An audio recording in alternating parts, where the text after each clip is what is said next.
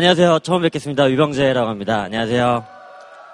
어, 저는 사실 말하는 대로 프로그램 출연이 오늘 두 번째인데, 어, 그때 처음에 드렸던 말씀을 좀 다시 한번 말씀을 드리고서 시작을 해야 될 것 같아요. 저 오늘 되게 좀 대단하거나 거창하지 않은 이야기, 그냥 제 이야기 하다 갈 거여가지고, 뭔가 좀 얻어가시거나 배워가려고 하시는 분들은 지금 돌아가 주셨으면 좋겠습니다. 저 뒤에 이제 조승현 작가님하고 김복준 교수님이 뒤에 버스킹 준비 중이시거든요. 그분들 거 들으시는 게 아마 좀 더 효율적이지 않을까 생각이 들고요. 저는 오늘 사실 어떻게 보면은 고민 상담을 하러 왔어요. 그러니까 제가 이거 저번에 출연을 하고 나서 되게 좀 고민이 많이 생겼는데 그게 뭐냐면 그때 시국 뭐 정치에 관련된 농담을 몇 개 하고 갔어요. 근데 그때 이후로 제가 하는 코미디 앞으로 평생 만들 코미디에 대해서 되게 어떤 색안경이 껴지지 않을까 좀 고민이 많이 되는 거예요. 그러니까 이게 제 그냥 일상에도 이게 참 밀접한 영향을 준 게 저 얼마 전에 친구랑 노래방을 가가지고 이승환 씨의 붉은 낙타를 불렀어요. 근데 친구가 저보고 저거 저거 좌파여가지고 이승환 좋아한다고 저 노래가 좋아서 부른 건데 그런 벌써 제 일상생활에 그런 영향이 지금 침범하고 있고 얼마 전에 또 제 조카가 와가지고 이번에는 삼촌 좌파예요? 그러는 거야. 삼촌 빨갱이가 뭐예요? 그러길래 저 너무 놀래가지고 야 너 그런 이상한 얘기 하지 말라고 삼촌은 그런 거 뜻도 모른다. 너 어린애가 벌써부터 그런 얘기 하면 안 된다. 그 이상한 얘기 하니까 자꾸 막 숙제 같은 거 틀리고 그런다 이렇게 하면서 막, 막 화를 내고 그랬어요. 여기 자꾸 너 어린애가 이상한 얘기 하니까 이거 다 틀리죠. 봐봐. 산수훈제도 또 틀려가지고 50만 더하기 20만 더하기 30만은 100만이요. 아니지. 26만이지. 경찰이 됐어. 그러니까 이게 제가 저도 모르게 자꾸 이런 쪽으로 농담을 자꾸 하다 보니까 누나가 일단 엄청 싫어요. 자꾸 애한테 막 이상한 얘기하고 그래서 근데 애랑 또 놀아주기는 해야 되니까 그냥 같이 있으면은 만화책 같은 거 대충 하나 던져주고 말아요. 근데 막 또 너무 자극적이거나 이런 거 주면 좀 그러니까 좀 교육적인 거 명탐정 코난이란 만화 혹시 아세요? 네, 오늘 봐봐. 요거는 주인공이 탐정이야. 주인공이 탐정인데 추리를 되게 잘해. 근데 개인적인 사정이 있어가지고 직접 추리하지 못하고 누구 뒤에서 대역을 써서 추리를 해. 그러니까 뒤에 조종을 하는 거지.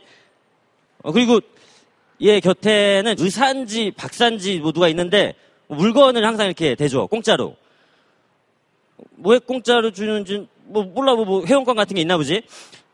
아 그리고 얘가 원래는 어린애가 아닌데 무슨 이상한 약인지 주사인지를 맞고서 되게 어려졌어. 뭐 피부 관리라도 야 너 이거 보면 안 되겠다. 뭐 이런 식으로 되는 거야 이렇게.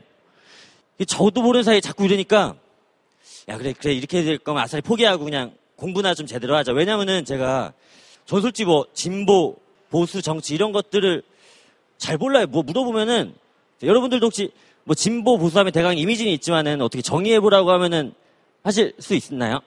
제가 나온 김에 한번 말씀을 드릴게요. 사전에 써 있는 건데 진보주의는 진보주의는 시대적 역사적 배경에 따라 상대성을 띠는 개념으로 현상 유지보단 변화에 중점을 두는 형태이다. 그리고 보수주의는 집회가 끝나면 보수를 받는 형태.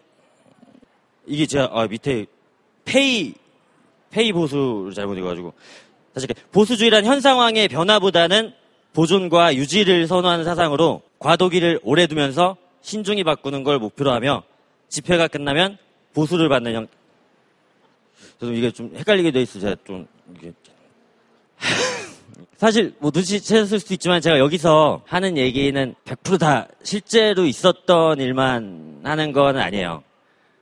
약간의 각색, 수정 뭐 MSG라고 하죠. 쉽게 말해서 거짓말이라고 할게요. 제가 만약에 뭐 제 인생에 대해서 이야기해야 되는 뭐 인터뷰나 토크쇼 같은 데 나와가지고 거짓말을 하면 그거는 잘못일 수 있지만 전 지금 여기 농담을 하러 나와 있고 스탠드업 코미디라는 걸 하러 나와 있기 때문에 제가 좋아하는 영화의 한 대사를 인용하면 정치는 진실을 숨기기 위해 거짓을 사용하고 예술가는 진실을 말하기 위해 거짓을 사용한다라는 말이 있어요. 저는 그래서 사실 어, 마이크 잡은 코미디한 사람한테 사실만 얘기하라고 강요하는 건 조금 가혹한 처사라고 생각을 해요. 그래서 여기 가기 전에 마지막으로 말 나온 김에 아예 대놓고 처음부터 끝까지 다 거짓말만 한번 하고 가도 될까요? 저기 뒤에 보시면은 카키색 옷 입은 사람이 제 매니저 형인데 저 매니저 형은 어, 제가 군대에서 만나가지고 한 10년 정도 같이 살았는데 제 진짜 세상에서 제일 사랑하고 저한테 가장 소중한 사람이에요. 거짓말이에요. 어, 그러니까 형은 제 매니저만 해주는 게 아니라 오늘 저 옷 입은 것도 다 스타일링을 해주고 사실 제가 오늘 여기서 지금 말하고 있는 것도 다 대본을 직접 뒤에서 작성해주고 고쳐주고 이렇게 해요. 거짓말이에요. 제가 얼마 전에 저 매니저 형하고 등산을 갔어요. 아, 산 요새 겨울 되고 있는데 등산 가실 때 유의하셔야 될 걸 제가 뭐- 미리 말씀드릴게요. 요새 겨울이니까 또 바닥이 되게 미끄러워가지고 신발 밑에다 아이젠을 꼭 끼셔야 되고요. 또 날이 추워가지고 얇은 옷을 여러 겹 layered해서 입으셔야 되고 고산병 위험이 있으니까 비아그라라도 드시고 올라가야 돼요. 거짓말이에요. 그래서 갔는데 근데 되게 큰일 난 게 형을 잃어버린 거예요. 되게 깜깜한 밤인데 그러니까 밤산이 진짜 위험하거든요. 가면은 형한테 그때 어디 전화 왔어요. 그래서 야, 병자 너 어디야? 그래서 몰라 나 형 안 보여. 형자 그럼 너 배낭에 뭐 초 같은 거 있으면 좀 불좀 켜가지고 나한테 좀 보여줘 내가 찾아줄게. 그거 안 될 걸 촛불은 바람 불면 꺼진다 고 그러는데 거짓말이에요. 이렇게 했는데 갑자기 너무 화가 났던 게 야 조금만 기다려봐 형이 나 지금 헤드 배터리가 다 거의 다 됐는데 내가 금방 정상만 찍고서 금방 내려갔다 올게. 조금만 거의 밑에 있어. 너무 화가 나 이거 밤 산이 얼마나 위험한데 밑에서 나 기다리고 있으라고. 너무 짜증 나가지고.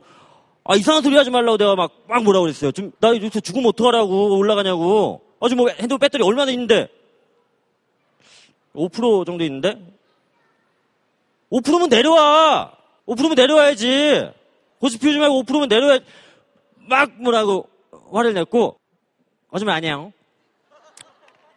제가 준비한 건 일단 여기까지고요 네 혹시 궁금하신 거 혹시 있으신 분은 물어봐 주세요 첫 번째 버스킹 이후에 사이다 발언으로 되게 많은 분들의 지지와 옹호를 받으셨는데 앞으로도 이런 내용으로 계속 버스킹을 할 생각 있으신지 아, 이런 주제로 안 하는 세상에 오는 게 제일 좋죠. 그러니까 지금 사실 지금 상황이 코미디언으로서 보면은 이 소재가 너무 좋아가지고 무슨 뷔페에 온 기분이에요.